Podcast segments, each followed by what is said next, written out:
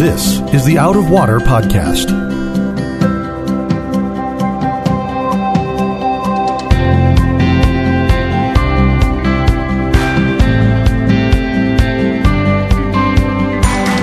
Out of Water is a production of Rio Vista Community Church in Fort Lauderdale, Florida. You can find it on iTunes, Google Play, or Spotify. We hope you'll subscribe and give us a good rating to help others find Out of Water. Welcome, friends, to another edition of the Out of Water podcast. I'm your host, Mark Lautenschlager, and joining me in studio today, as always, is our pastor of spiritual formation, Reverend Sam Castensmith. And Sam, it is a sleepy Thursday afternoon here in South Florida. It's just about ready for us to take a nap. That's correct. That's correct. and someone forgot to turn the air conditioner on in our studio. It was and so I'm warm. I am I'm extra ready for a nap right now. It was warm, I have to so say. brace yourself. Yeah, here we go. We're coming to the last. A good introduction, folks. Are you ready to join us on the latter half of Ephesians chapter three? we have been uh, we've been looking at this particular passage uh, for a while now because it's been part of a 40 day prayer challenge that our church staff did together earlier this year. So it was interesting for me, Sam, as I was breaking down this passage.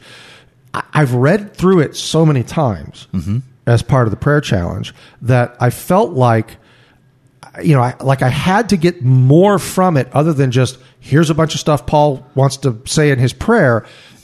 To to sort of mine deeper than that was an interesting experience for me Yeah, because I felt like I too. knew the passage really really well, and yet when you start looking into it, there's a lot more Yeah. here than the surface level stuff. That's always encouraging when you're studying scripture. You think you get the sense of it, and then you mine a little deeper, and you're like, "Holy cow! There's so much more here than I realized at the superficial level." And at some point, you can start with just let's just start looking for words that the Apostle Paul has made up. Yeah, there's one of them in There's here. one of them in here. There's a word here that exists nowhere else in the known universe but right here. I love people who make up words. Yeah, I I, have- remember back in the '80s, the not necessarily the news show when they made up sniglets. Do you remember those? It was uh, Rich Hall. Rich Hall, just make up words. Yep. I appreciate those who make do, up words. do you do you remember any of them? I do not remember I, I any remember, sniglets. I remembered many of them. One of my favorite sniglets was bevimeter.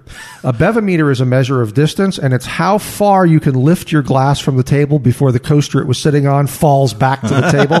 That's a bevimeter. Then there was the uh, hozone, like like hosiery. Yeah. Hosiery. The hozone is the place that all the socks disappear from in your dryer or your washing machine. They go into the hozone. Um, I always love the sniglets. I I, I liked sniglets also, and I memorized a. a I've just you could tell. I remember nothing else about that show, so I apologize if it's inappropriate. That's- but it, the sniglets were awesome. There, yeah. There were there were some of them that were rude, and I didn't. I'm not quoting them now because this is a family show, but uh, there were a lot of them that were just bevimeter. I still to this day because you know you, you get a you get a glass that's sweating a little bit, and then you put it on the coaster and you pick it up from the table, and then the coaster sticks to it and it drops down. I will still say, "Hey, it's a bevimeter." At which point, whoever else is in the room goes, "A what?" And I say, "It's a sniglet." They're like, "A what?" And I'm like, "Never mind." You're never mind. I'm old. You're not. So Sam's old enough to sort of remember sniglets. But yeah, my, my, my parents told me about them. your parents told you about. I'm kidding. So um, we come to the 14th verse of uh, chapter 3, and this whole section from verse 14 down to verse 21 is Paul's prayer. He is praying for um, the church that he's sending this letter to. As we said, it, it- he sent it to Ephesus, but he also sent it, I, we think, to other churches. So this is his prayer for the people that are in these churches. Um, and Sam, this is kind- you know maybe set the stage for us a little bit here. This is sort of a in view of everything he said already, right? I mean, that's Right. kind of how we open up here. For those of you that are fans of keeping track of Paul's run on sentences, today's passage, verses 14 through 19 are one sentence. so this whole section at the beginning of this prayer until we get to the very end where he says, Now to him who is able, that is all one sentence. So once again, one sentence in the Greek. Paul's not a fan of pi- of periods. That is correct. He likes That his commas.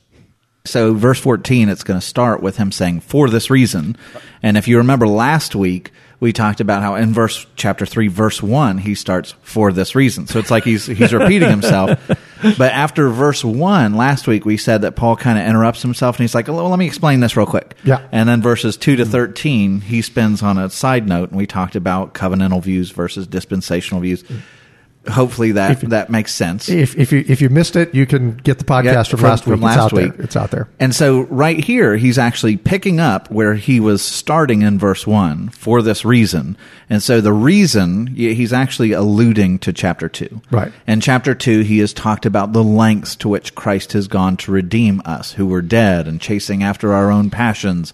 God, rich in mercy, has covered us. He's raised us up. He's made us alive. He has seated us in the heavenly places. And then at the end of chapter two, he talks about how in him we are now one people. Jews and Gentiles become one people. We're building a spiritual house. We are becoming the temple of God all over the world. We are the dwelling place of God. And so then he starts this passage, which is now referring back to chapter 2, saying, For this reason, I bow my knees before the Father. when I read that, of course, being raised in a liturgical church tradition, we knelt in prayer all the time. Mm-hmm. But Paul, you know, he he talks about kneeling before God in prayer a few times, but that's not the only posture of prayer. That you know, you stand and pray, you sit and pray. Christ in the garden that night on Gethsemane, Yeah. he laid, he fell on his face and prayed. Yeah, you know, that kind of prostrate. So there's you know there's all these different positions.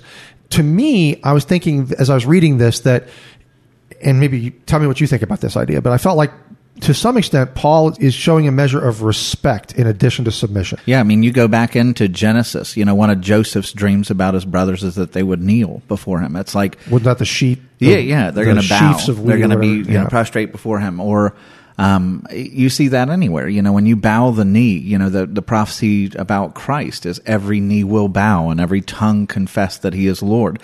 So in bowing the knee, it's as though you're saying, "I'm in, I'm under submission to you. You have authority over me. You're better than me. You're more powerful than me, and I submit to you."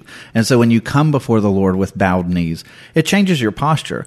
And when you change your bodily posture, when you come in prayer or worship, it it really does impact your heart. So when I don't know if, if you feel the same way, but if I get on my knees to pray, it changes the posture of my heart in addition to the posture of my body. I think it does that for for well, it does it for me, probably for you also, because you can't escape the fact of what you're doing anymore. Yeah. Whereas if I'm just sitting in a chair, like I always sit in a chair, and I'm like, okay, it's time to pray. I have one of those minds that's like potato, potato, potato, squirrel. You know, I just very distractible, and as I start to pray, I distract myself that's with random everybody. thoughts. I, yeah, I think everybody does that. But if you're if you take a different posture, if you get on your knees, or if Yeah. you or if you lay flat, you know whatever whatever posture it is that you take, until you move back out of that posture, you can't get it out of your head what you're doing. And so I think that um, that that's a value of changing your posture as you pray, whether you stand, whether you kneel, whether you lay down, whatever it is, as opposed to just if you're going to say a quick prayer, if this is just like "Thank you, Lord, for this food," I hope I don't spill it on my shirt. Uh, okay, fine. Um, but if you're This, talking this about is real problems for if you're talking about a prayer of substance, yes. If you're talking about a prayer of substance, I think that postural changes um, help keep your focus. Mm-hmm. You know, Yeah, and there's significance here too. You know, I don't. I, and when Solomon builds the temple, so remember, Paul has just come out of talking about how we are now God's temple, that He dwells in us. Right. Um, he is building a house for Himself and His church. And and so as soon as Paul gets done with that, he says, "Okay, for this reason, I bow my knees before the Father." One of the things that I find interesting about that is when Solomon first builds the temple, a, a thousand years before Christ, roughly. When he first builds the temple, the moment that he's done constructing the temple and the glory comes down and fills the temple, the first thing that Solomon does in response to that is to mm-hmm. bow his knees in prayer. And he offers up the temple in dedication to the Lord, saying, you know, fill it and do these wonderful things among your people. And so Paul has just gotten done saying, you know what? You are the temples. And then he bows his knee and then he prays that God would move mightily in his people. And so he's following the pattern that Solomon had. He bent his knee and praying that God would do great things as he manifests himself in the temple. So Paul opens up, says that, that for this reason he bows his knees, and then he goes on in the next verse and says, "From whom?" Talk about. He says he bows his knees before the Father, um, from whom every family in heaven and on earth is named. Um, what what's Paul talking about when he talks about this name concept? What's the idea there? So, so there's a couple things at play here that kind of to give some historical context helps out what Paul's getting at. First off, when he says, you know, every family on heaven and earth is named, he actually uses a term for family that's not the normal one. Usually when you're talking about family, you use the, the term for household, oikos. That's usually Right, the most we common that you use for household. Talked about that last Yeah, week, It's been fact, all right. over these passages. Right. Um, the next most common one is genos, which is where we get genealogy or genetics and stuff So like, like- that. It's your family, it's your children. Family tree, descendants. That's correct. Right, right. The the word that he uses here is patria, which goes back to the idea of a father, and the idea is the oldest common ancestor among a people. Everybody who came from that person, like a great grandfather or somebody, everybody under them is one family, and so it, it the family is determined by the oldest common ancestor. It's where we Oh. get like a patriarch, right? Patria. And so what this is saying, he's he's kind of poking an eye into Roman culture because Roman culture is very much about that idea. Mm-hmm. Very much about whoever the man is, he carries authority over every generation that comes after him, kind of like a tribal elder. Mm-hmm. And so when he's saying, for this reason I bow my knees before the Father, from whom every family in heaven and on earth is named, what he's saying to the Gentile who hears this is, you know, you lay down your submission and you give all authority to your earthly father. Wrong. Right. There, there's there's a father far older, and who has all of humanity. He is the common father for all of humanity. He created all of humanity, and so we owe our allegiance to him. He carries all authority, not your earthly father or grandfather. He carries it. And to the Jews, what he's saying here again is they are part of your family.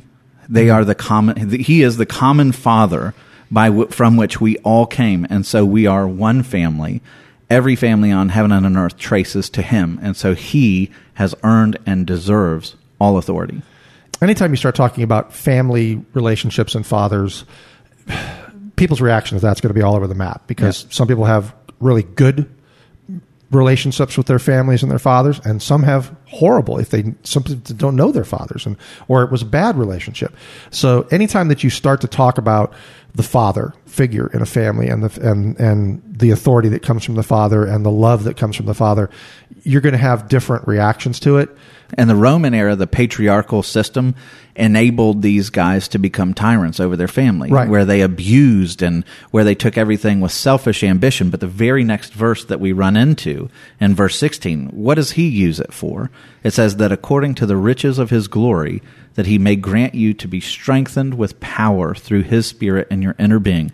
And so here you have a father, and what's his goal? His goal is to take the abundance of the wealth, the riches of his glory, and what does he do with it?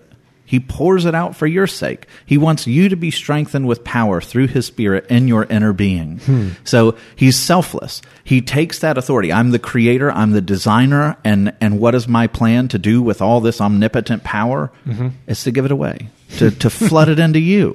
It's radically different from what the Romans knew. It's And- beautiful. And I think that uh, one of the notes I made for myself was um, about this phrase, according to, that according to the riches of his glory. He didn't say that out of the riches of his glory he would grant you. He said, according to the riches of his glory. So that he's essentially connecting this strengthening, this power through his spirit in our inner being to this, to the vastness that is God's glory Yeah. Which is infinite. which is infinite. And so this, you know, it's it is a promise of infinite power in your inner being.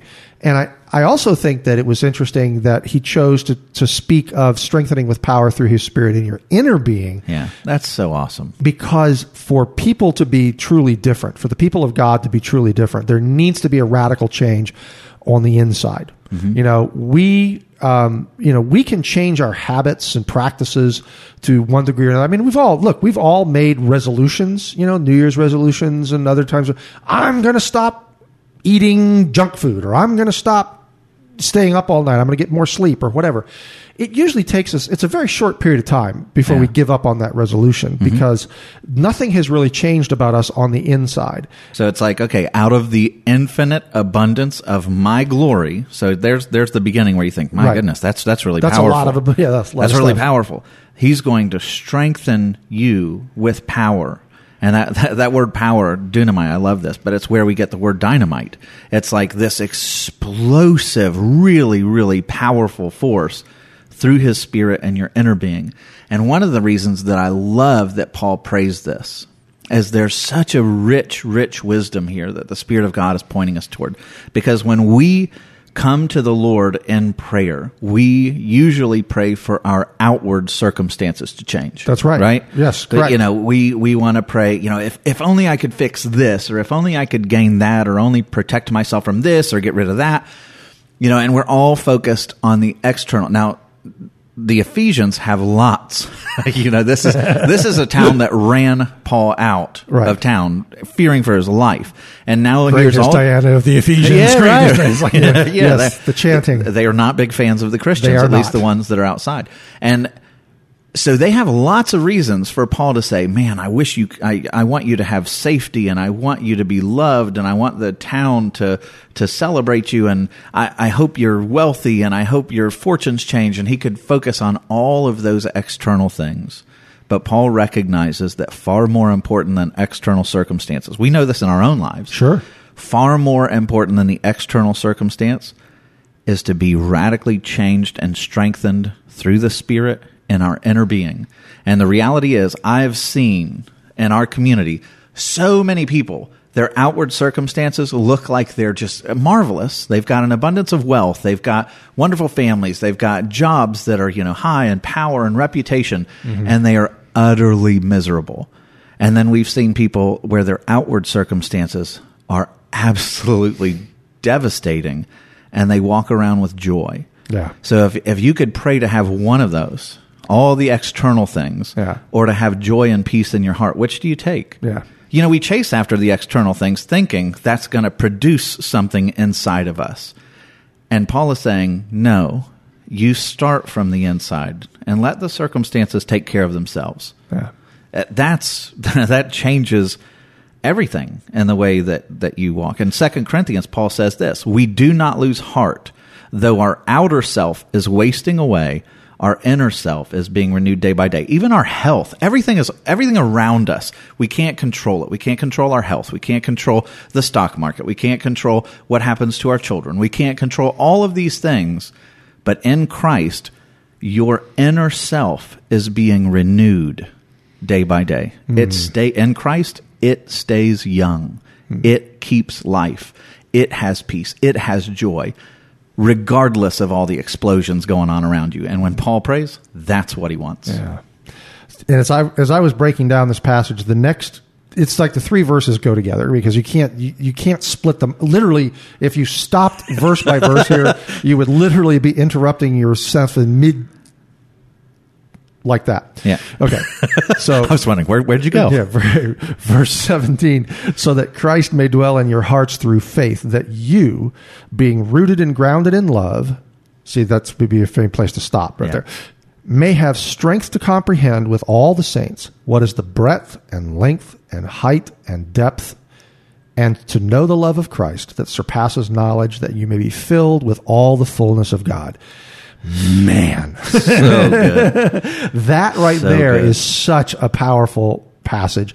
And I mean, breaking it down, first of all, yes, Christ lives in his people. Uh, uh, That's like a that's like a promise he makes that I, you know, his spirit is going to come and live in you. So that's everybody. But I think there's also a sense in which we can work to make it a more welcoming place for him to live. You know, there's let's put it this way if you're going to make room for Jesus on the inside, there's probably some remodeling that needs to be done. you're going to need an extra bathroom or two on the inside and a bigger bedroom. You know, if you're making room for Jesus in there, that there needs to be some remodeling done on the inside. And I think that that's kind of what he's getting at here when he talks about uh, that we're going to be strengthened with power through the Spirit and inner being, so that Christ may dwell in your hearts through faith. Yeah, we, that we're going to be remade in order to make ourselves a more practical and effective temple. Yeah, and and just we take we hear that in the in the Christian bubble, you know, Jesus lives in my heart, you know, or I'm a temple of of the Holy Spirit. We talk about that with such ease, you know, and yeah. in the first century, this would have been unbelievably scandalous to both Jews and Gentiles. The Gentiles of that day believed that the body was corrupt. They thought, you know, you want to be a spirit. You want to get rid of the body because it's a corrupting thing. And so the idea that your body, yuck, that's dying and rotting away, yeah. like that's going to become a temple, gross. It would have been scandalous. And for the Jews, even more so to say that the same God who is so holy that you can't even go inside the temple without being struck dead. You can't grab the Ark of the Covenant with your bare hand without being struck dead because that's where the glory of God dwells. To say that He's going to come and live in me, that I'm worthy of that, yeah. the Jews would have thought, oh, that's blasphemous to the core. It's such a wild thing to say that I have been made worthy to be the dwelling place of God. We so take that for granted, but that's a huge statement. Why God you, lives in me. Why do you think that is that we take it for granted? I, I wonder because I, I, agree with you. I, people say, you know, yes, I, I asked Christ into my heart. You know, Jesus lives in my heart. Okay.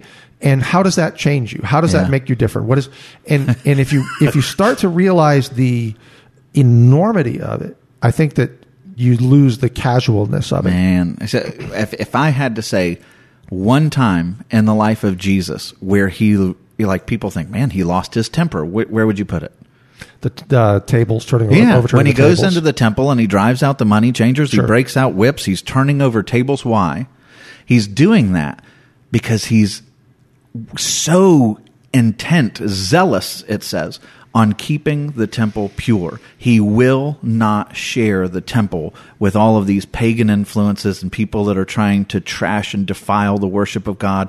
And so if God dwells in you, then he turns over tables and breaks out whips. He will not share your mm. heart mm. with lesser things. And so if you're not feeling convicted by the Spirit, if you're walking around as the temple of God and you don't feel conviction at living in a manner that would make Jesus break out whips and turn over tables to cleanse your temple, you got to ask yourself some questions, man. Yeah. God lives in you. He wants yeah. a pure temple. Now, he's not legalistic. You're covered by the blood but that desire yeah. of God should be moving in you. Somebody listening to that would think the first thing I would think is, oh, I have no idea how to do that. and and and this prayer here is saying that you're not going to be able to do that apart yeah. from the power of God. Well, it says through the Spirit, so that Christ may dwell in your hearts, not through obedience. Right. It doesn't say you have to be good enough. Right. It says through faith. Right. Through surrender, through trusting. And it says the, that you being rooted and grounded in love. I made a, a, note to myself as I was reading that that these are terms of of biology and like construction. Mm-hmm. It be the idea of, of, of the root being uh, that brings nourishment in. I'm rooted, so I, that's how I get my nourishment, and I'm grounded. Like you know, that's the foundation. And so, how is it going to be possible for you to comprehend the love of Christ? It's going to be possible when you are being nourished by him mm-hmm. by his spirit by the word and when you're on the foundation of Christ and his word and that sort of thing so you if you're not on a solid foundation and you're not being properly nourished the fact is that you're not going to be able to comprehend the full extent of the love that Christ has for you. Um, I think you kind of go back to the basics. If you're mm-hmm. like that, just doesn't it doesn't connect with me. It doesn't mean anything to me. you kind of go back to the basics and you're like, okay, well, I need to be fed. I need to be built on a strong foundation. That's right. And then even in that verse, in verse 17, when it talks about Christ dwelling in your heart by faith, it's temple language. But it's saying the, the word there that's established or grounded literally means to lay a foundation like you're talking about. And so you're laying a foundation. And what it's saying is if you're not building on top of that, if you're not building on love, then your temple, you're doing it wrong. Right. Like if your temple is not being constructed on a foundation of love, your temple's being built incorrectly. Mm-hmm. In First Corinthians, where it talks about the, the judgment seat of Christ, and it talks about, um, you know, he had been talking about the foundation that was the the apostles and, and the faith that they were preaching, the gospel they were preaching. And he talks about building on that foundation. And he talks about mm-hmm. the different things that are built on the foundation. Mm-hmm. And he, he, he lists wood, hay, and, yeah. and he's, and if you're reading the King James, I don't know what the modern translation is, stubble. Okay. So this idea of, um, that's kind of like the leftover, like when the crops are, are gathered in, the stubble is the junk that's left behind. Basically, things that can be burnt up, things that are that are temporary and those things are are wiped away. Okay, but if you build on that foundation, gold, silver, and precious stones, which all of those are refined and purified by pressure and fire and yeah. heat. They're mm-hmm. formed in heat. They're they're purified by pressure and heat, so that all of them are going to be made even better by those circumstances where the other ones will be destroyed. There is a sense in which you know we have this foundation and we have some agency in what we choose to build on it. Yeah. And that passage of, of first, first Corinthians 3 is yeah. what we're talking about. Right. He talks about, you know, if you build on the foundation and you build with the good stuff, you go on and receive a reward for it.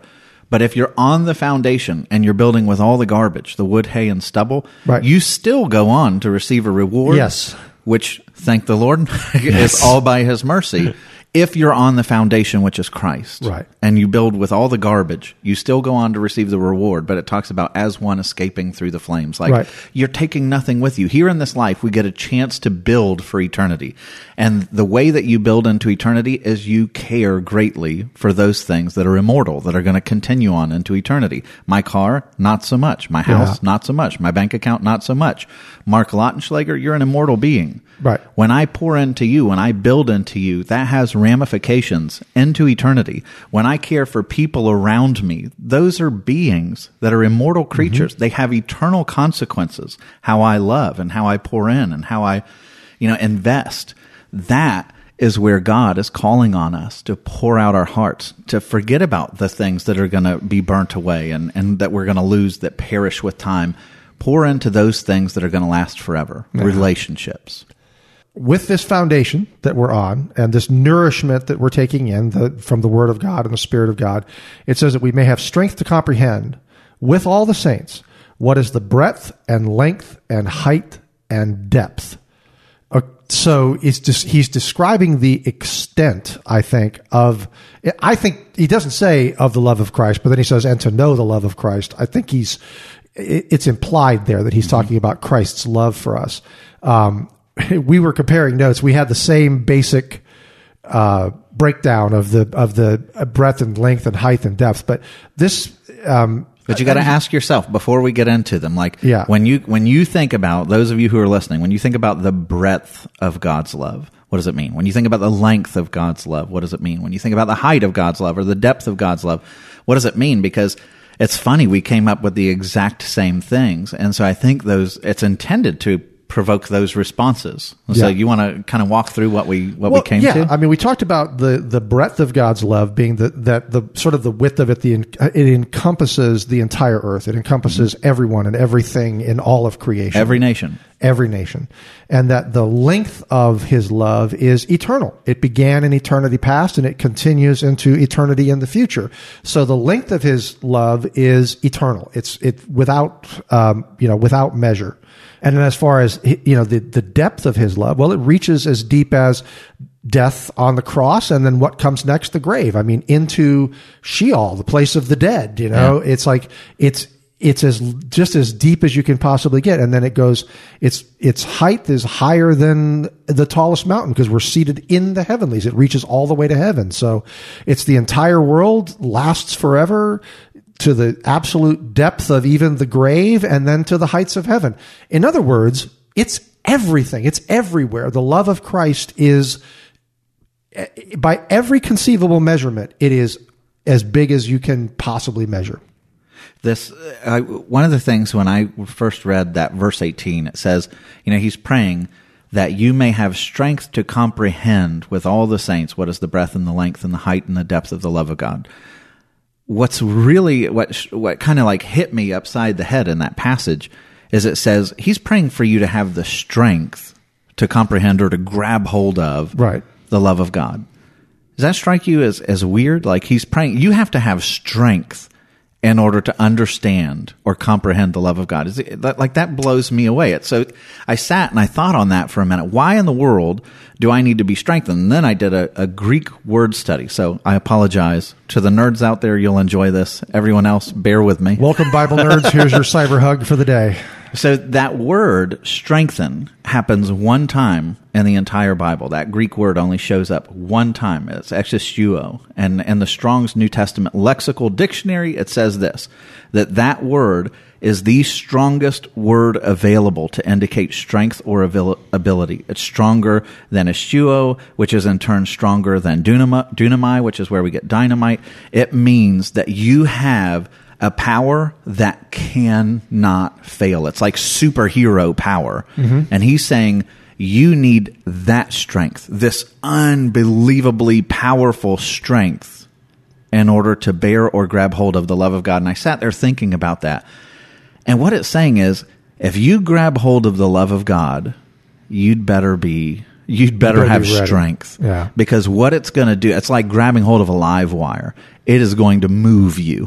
you know, it is going to change you. It is going to cause your life to be turned upside down and you need to be strengthened to encounter how revolutionary, how unbelievable the love of God is. It's, it's that love that leads Paul to go from city to city to city, getting beaten and stoned and whipped and chased out and hated everywhere he goes and ultimately to go to Rome where his head is going to be chopped off. Yeah. That's the kind of love for people, for Gentiles, for the Lord that leads Paul's life to be absolutely turned upside down. And if you comprehend the love of God, if you get the breadth and the height and the depth and the length of the love of God, it is going to turn your life upside down.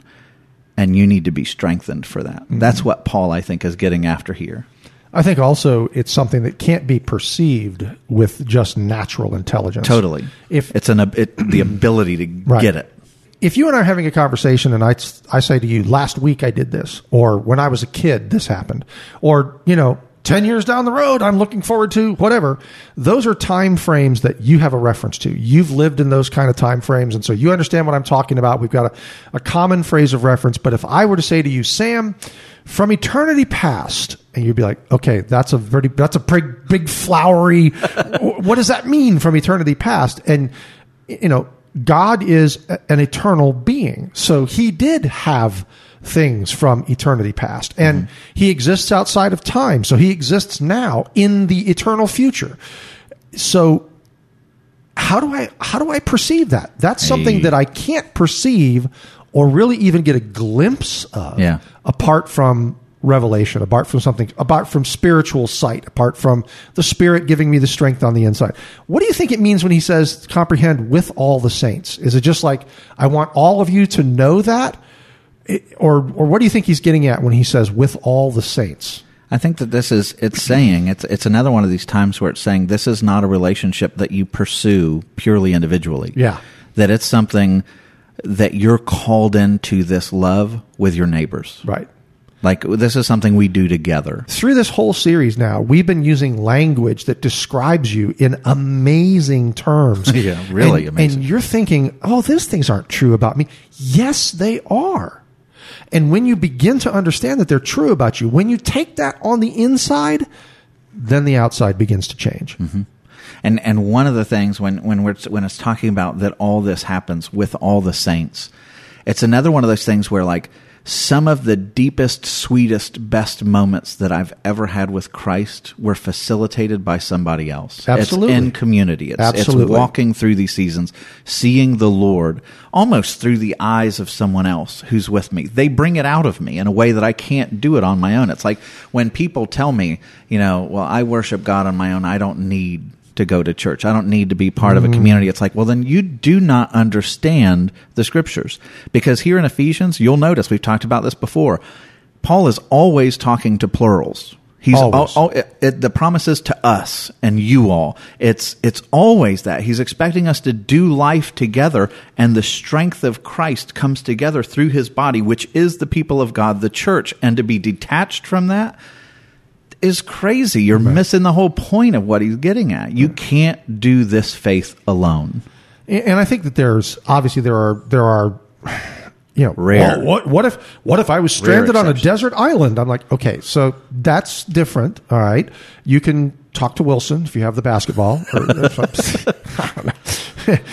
Everything comes down to a Tom Hanks movie reference at some point. Obviously, there are rare and unique circumstances in which somebody would be completely isolated, and then and and God, I think, would sustain their faith in that situation because He's God, and that's what He does. But I do think that it, that the point of this, this you know, comprehend with all the saints, is that this is something that it's so big that unless this is kind of a community lens, a group lens, because you're going to see a different piece of it or part of it than I am, I'm going to see a different piece or part of it than you are, and as we tell each other and share with each other about what we've perceived and what God's doing, we com- we contribute to that bigger picture. Mm-hmm. We understand it then because we all understand different parts of it. But think about think about the way that Paul is talking. He's talking in terms from Ephesians two, picking it up again here in Ephesians three. That God is on a mission to build a house for Himself, using His people. Right? All of us are living stones that He is coming, putting together into a house where He's going to dwell. And so imagine being one stone that's off by itself, going, "I don't want to be a part of that house." you know, like you're, that's not your call. His whole his whole point is, Is- to bring his people together Yep. to form a house. You can't do it on your own. Yep. Or to say, you know, I don't think I need to sit on the foundation. I'll sit over here by myself. Yeah, you're Yeah, missing. so- you're missing it. What's going to happen to you is when the weight gets put on you, your stone is going to just sink down into the ground and get covered up in the mud and look just like all the mud that's around it. If I have a choice as a stone being part of the, I would like to be on that foundation. Yes. Um, so verse 19 says to know the love of Christ that surpasses knowledge that you may be filled with all the fullness of God. And to me, Sam, as I was reading this, the, the key to being filled with the fullness of God, the key to, I, that is a reference, I think, to Christ also, because he, he writes in, um, Colossians. Colossians? I think it's Colossians 2 9, where he says that Jesus is, um, all the fullness of the Godhead dwells in him bodily. Right. So Jesus is the fullness of God. Yeah, and that I that idea. I mean, think about he, he's filled. Okay, that would be nice if he, if he just said filled with God, but he doesn't say that. He's, he doesn't say filled with the fullness of God. He says filled with all the fullness of God. Like he is so stressing this um, that like to try and think about being filled with all the fullness of God. It's one, it's communicating purity. If it's not saying that this infinite God and everything that He is and every bit of His attributes is, I can house it. It's impossible. I'm a finite creature. I'm can't not infinite. Right. But what it's saying is, you are so filled with all the fullness of God, there is no room for anything else. It's like the love of Christ that surpasses knowledge, that you may be filled with all the fullness of God, that in time all the different parts of me that are that are sinful or rebellious go away and the spirit of God floods through me and makes me every bit of the person that I was created to be with all my uniqueness. Mm-hmm. But it's so absolutely saturated with the fullness of God that there's no room for any corruption left in there. It's Yeah. just it's over like his spirit is so totally overpowering and pure in me. That's the prayer. It's and it's mind-boggling Yeah. to It's- imagine that being the case. Like I can't I can't imagine what that looks like. But that's the mission and that's going to be the case forever. You know, John the Baptist, he was talking about their relative reputations and importance in the society. He wasn't talking about something on the inside. But when he was talking about Jesus, he said, Look, I must decrease so Yeah. that he can increase. Um, I look at that some as a little bit of what's taking place on the inside. The bottom line is we need to kind of get out of the way so that Christ can increase in us. Yeah. Um, and the the job that I have, if I have a job in this, um, the job that I have is to look for those parts of me that have no resemblance to him, that have no connection to him, um, and those are the parts of me that I need to decrease, that I need to eliminate. Yeah, prune them. You know, I need to get rid of, out. you know, because if when I find areas of pride or of greed or of selfishness or of lust or of all these different things, those are things that, those are the things I need to turn my attention to and say, look, Lord, that's not part of you. And the more of those things that we push out and get rid of, the more of Him there will be to replace that. So that's the process. I mean, if I'm going to use a big fancy theological word, I would say that is the process of sanctification. That the process of eliminating and pruning, as you said, these parts of us, um, the Spirit does that. We cooperate with the Spirit in doing that, and then eventually, what you have left is the healthy vine, the plant, you know, the true life. Mm-hmm. Yeah, in this life, we're not yet free from the power of sin, but one day we will be. And that's glorification when we'll be freed from even the presence of sin. But one of the things that I like about this passage and just thinking, you know, that, that his prayer is that we would be filled with all the fullness of God, there's this idea that God is pouring into us, right? And he fills all of us to where there's no room for anything else. Right. When you get into heaven and you're glorified and you're 100%, you know, the fullness of God, you're 100% pure at that point, glorified, there's no sin remaining. It's not like you stop there. You know, throughout eternity, you're going to continue to grow in Christ. This is something that really excites me, by the way, because when we think of glory, we think, okay, I get up there and I'm perfect, great. But the way that the New Testament describes what God's purpose is with us in heaven. It says that we be, you know, partakers of the divine nature, that he's going to share his glory with us, that he's he's going to pour his attributes into us forever.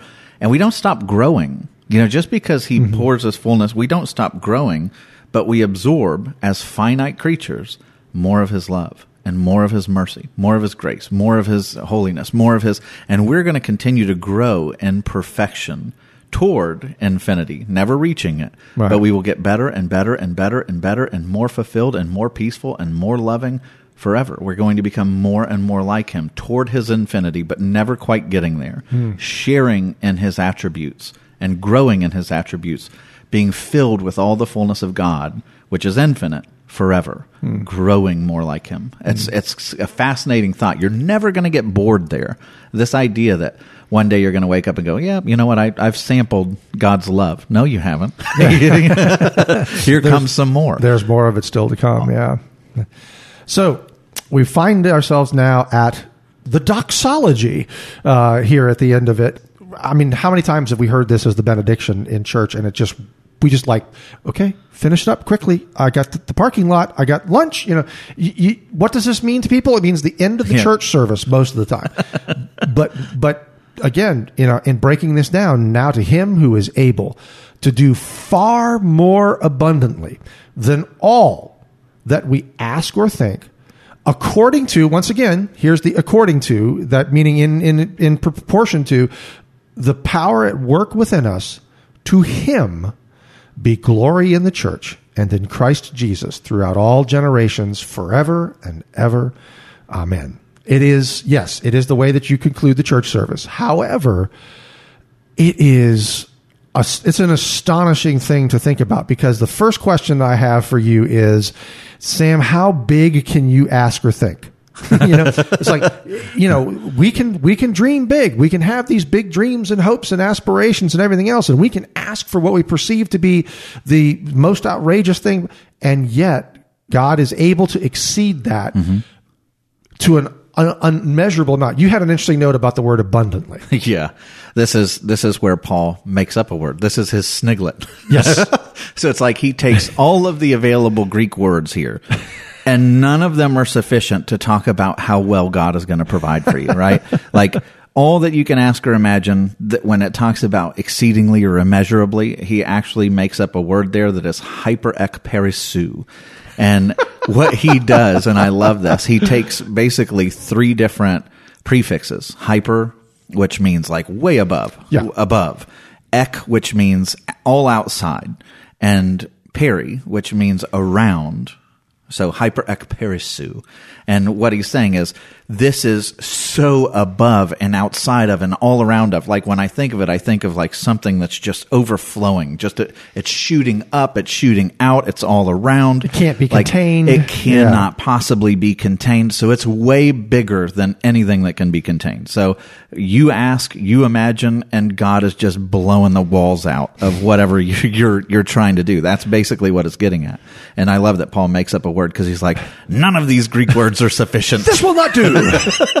and as Hyper- for you, I have a word for you. Let's bring in hyper and ek and perisu. Like he's he's making his own word to Yeah. explain. It is so much more beyond even what words can communicate of what you ask or imagine. and I and I know that again. There's going to be somebody listening to us talk about this and this this sort of this effusive language as we are, and they're going to say, "Well, that's easy for you guys. That's easy to say."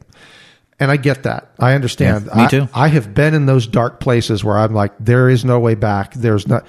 I know that it sounds like, oh, that's easy for you to say. You know, I remember, and I think everybody has these kinds of moments, but uh, you've shared a story similar to this. But when I was teaching at WA, I remember we were wrapping up the day. We probably had maybe 45 minutes left. Um, and I got a phone call. It came to my classroom. It was rare that I got a phone call in my classroom. And it was my brother Mike, and he said, Are you sitting down? And I was like, No. And he says, Well, you need to sit down. And I thought, Oh man, mom or dad, would, Yeah, you know, yeah. something happened. And he says, Mom has, uh, she's had a heart attack, something's gone wrong. Um, they believe that she's got an aneurysm on her ascending aorta, and they're telling us prognosis is poor. She's not likely to make it. You need to get in a car and get up to be able to say goodbye to mom in time. and so I immediately ran from my class to get to my car, told someone to, you know, cover my class. I'm, I'm out, you know, probably not the best thing to do as a teacher, but I wanted, I was desperate to get to my mom. Sure. And so I'm getting on 95 heading up to Vero Beach where they live at two hours north of here and breaking all kinds of laws. And in the process, I'm like thinking, am I going to get to say goodbye? You know, all the, I can't, I can't control this. Like, I hope I get to hold her hand one more time. I hope I get to tell her I love her, you know? Right. And I'm flying up 95, sobbing. And I remember in that just turning to prayer and saying, God, I am so grateful that she knows you. Yeah.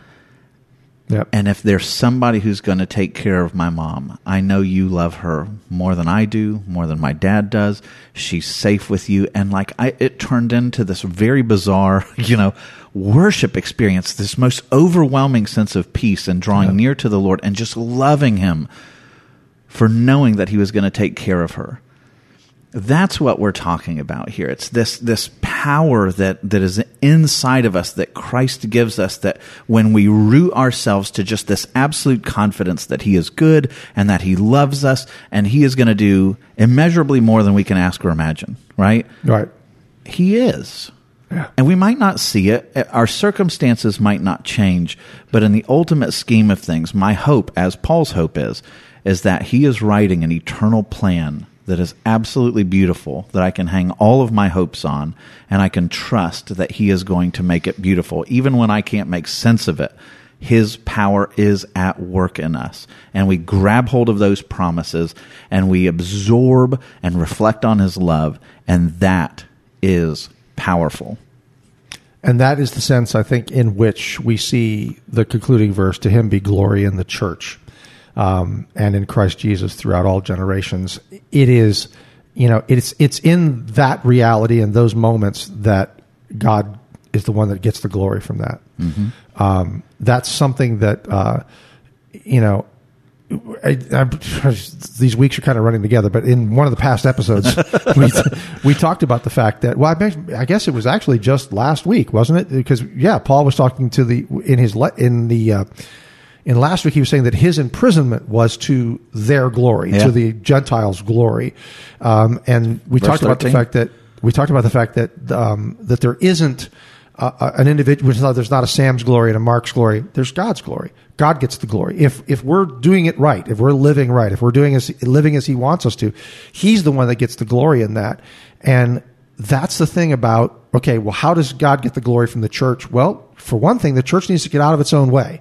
You know, it, we need to stop with the things that are temporal, the things that are part of this. You know, we don't need to be worried about, and I'm going to step on toes here a little bit. We don't need to be worried about political candidates. I don't care what side of the aisle you're on. That's not the church's business. The church's business is the gospel and glorifying our Father. And yes, I understand we need to be good citizens. Yes, we need to vote our conscience. Yes, we need to do all these things.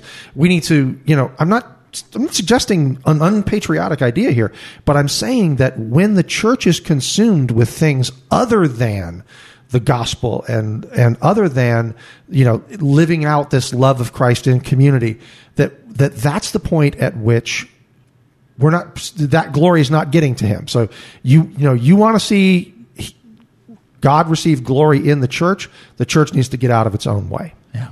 We are about a citizenship in heaven. We're ambassadors here. We are.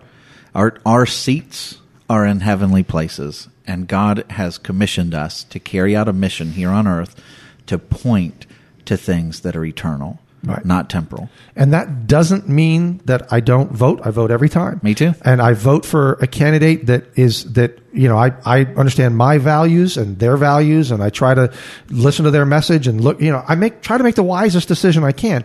But I'm not here to Here's- convince anybody about a candidate. you know, so that's Yeah, not why and I'm and I here. get like I'm somebody that I I get I get passionate about Sure. political things. Sure. Um, but here's the deal: I've got a mark in myself, and I've got to have a gut check moment when I start realizing that my citizenship of this country is drawing more passion out of me Yeah. than my citizenship in heaven. And I can look around at the church, people I love to pieces, and me myself, and I can say, man, if we had this much passion for the things of God as we do about political stuff, we'd have revival. Yeah. And there would be to him be glory in the church. That's right. you know that would be happening. so we need we need to value the things of heaven, the our citizenship in the heavenly kingdom, and our Savior from there, our King who is there, more than we care about the King here. Right. And again, you know, we said it already. It, that doesn't mean that we're saying, "Oh, you shouldn't vote or you shouldn't care."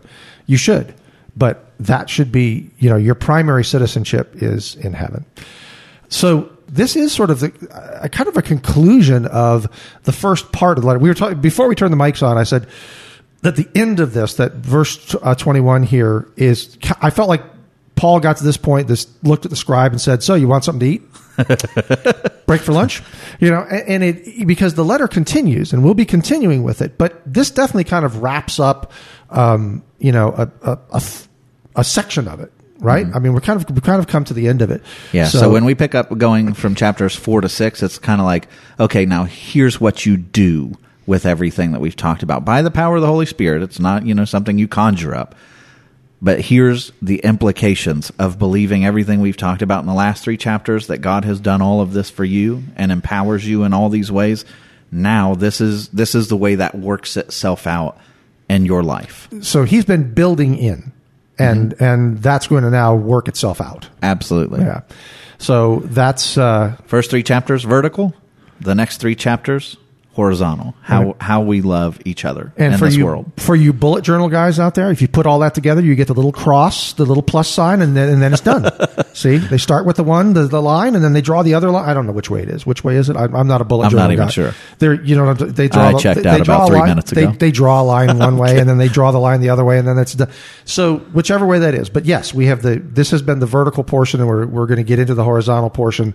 Um, but that's really what. Uh, Which do you like better? Are you a vertical portion guy or a horizontal portion? I have to tell you that I'm more of a horizontal portion. Okay, guy. good, because I'm a vertical guy. Right, and, and I know that about you, and I, and I do. I know that about you, um, and that's good because you inspire me a lot to think about these high thoughts, to think these high thoughts, to perceive, to think these about God's glory, and to think about, and and that's good for me because I need to put that stuff in my head. Um, but I'm I'm a real nuts and bolts kind of guy. I'm like, Yeah. okay, so what am I supposed to do with that? Yeah. Because one of the things about this is that I tend to look at myself and say, if I don't see the things happening that I think should be happening, then I'm not doing something right on the other side. So mm-hmm. maybe, so I, you know, I start with the breakdown on the horizontal and look to the vertical. And I think there's other people that, you know, they, they look to the vertical and then they think, but what am I supposed to be doing with all of this? So, mm-hmm. you know, to be well rounded, to have the complete thing, you really have to have both. When I would do sermon prep at home, I would get done with a sermon, and at the end of it, I'd look at my wife, kind of like, "What'd you think?" And she would be like, "And." okay, so if I were to preach a sermon, somebody would probably be coming to me and go, why? you know, kind of so there we are. You, you you leave them wanting to know and, and I'm they listen to me and they go, well, why? Yeah. So hopefully between the two of us, we managed to get this whole thing out in front of them.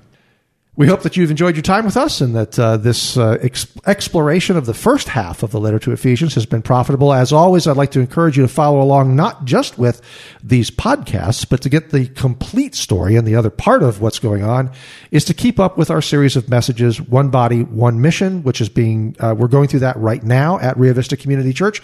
You can find those messages on our app or on our website. Keep up with that, as well as these podcasts to give you the full picture of, uh, our progress here through the book of Ephesians. We're going to be back with the, as Sam said, the, the horizontal, the outward working part of all of this stuff that's gone in now goes out. That starts with uh, chapter four, and we'll be picking that up with our next episode.